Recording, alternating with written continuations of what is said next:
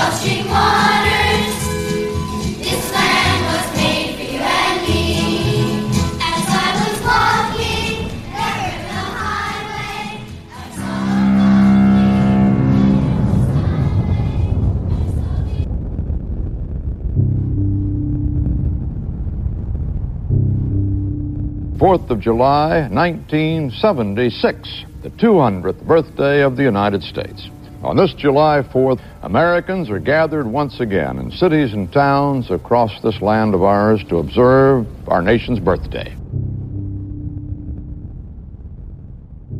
Zeeland's main street was deserted this afternoon. Townspeople were attending the funeral of Wade and Ellen Zick.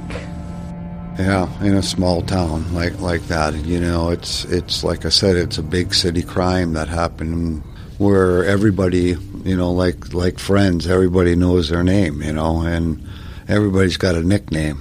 On Sunday morning, friends were concerned when Mr. Zick did not appear at the Zion Lutheran Church, where he was the choir organist.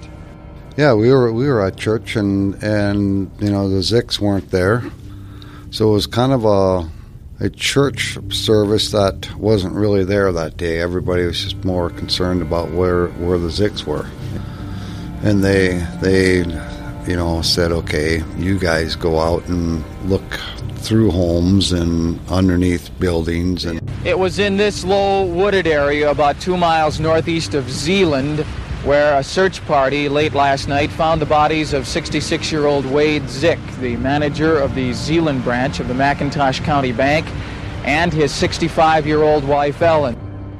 Three Zeeland men are being sought. you know what where are they? Uh, what are they going to do? Are they coming back? The FBI theorizes the Zicks were awakened at home late Saturday night or early Sunday morning and forced to go to the bank. once they found out what happened his whole family including his dad two brothers they went upstairs into a bedroom with weapons and slept with the lights off